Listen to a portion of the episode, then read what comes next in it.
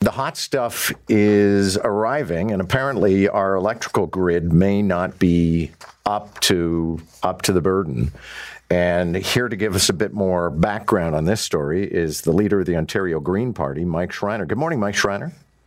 Hey, good morning, John. Pleasure to be on. Okay, so why would anything be worse this year than last? Well, we have some of our nuclear plants that are offline uh, being refurbished, and we also have what appears to be uh, what's going to be a hot summer. I mean, it was already very hot last week. Uh, people are cranking up their air conditioners. That puts tremendous pressure on our grid. And you know, the Ford government bears some responsibility for this. I mean, when they first came into office, they ripped up contracts for 750 renewable energy projects. They canceled the province's energy efficiency conservation programs. And you know, they've been in office for five years and they still haven't put together a long-term energy plan. And we're starting to pay the consequences with that with additional strain on our grid. So what what could we be looking at? I mean, are we looking at brownouts? Are we going to have load deliberate load shedding stuff like that? Well, I think what's going to happen is, I mean, one of the things that happened last week was we we do have backup uh, fossil gas plants, so they did crank up, uh, which kept the lights on and the air conditioners running.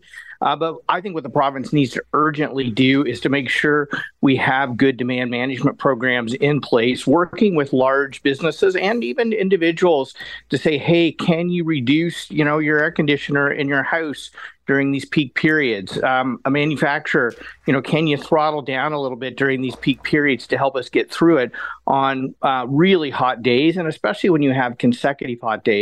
And then long term, the, the province is going to have to look at, you know, let's bring back programs that help people save money by saving energy.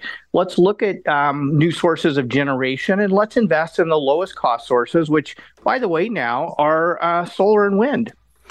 Okay, so what does this mean as we advance toward more and more electric cars? I mean, if we can't run things as they exist, how are we going to put even more things uh, on the system? Well, it just means we're going to need additional generation. And, you know, you're looking at countries around the world making these kinds of investments. I mean, last year alone, uh, $1.1 trillion invested in low carbon energy sources, about half of that into wind and solar. And Bloomberg is predicting that this fiscal year around the world, um, the largest source of investment in energy is going to be solar power. And the good news on solar is, is you know, it doesn't always work because if the sun's not shining, but it works well when the sun is shining, and that tends to be on those days where we have uh, peak demand, so we can maximize the generation. And to the government's credit, they have invested in some storage solutions which help us utilize better these low-cost renewable energy sources.